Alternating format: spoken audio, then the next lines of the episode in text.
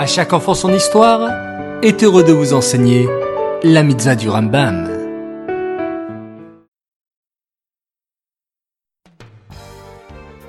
Bonjour les enfants, Bokertov, vous allez bien?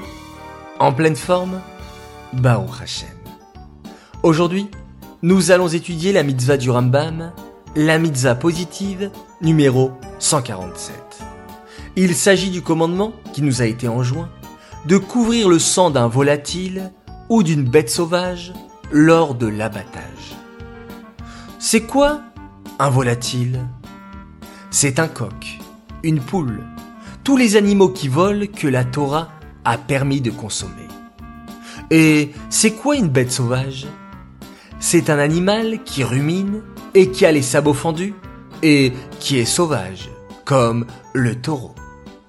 Les enfants, le savez-vous?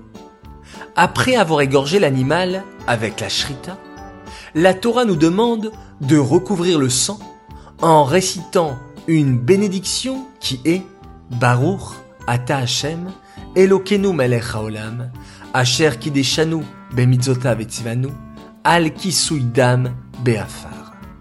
C'est pourquoi il est important que le shochet ait la crainte d'Hachem et qu'il connaisse bien toutes les lois, toutes les halachot.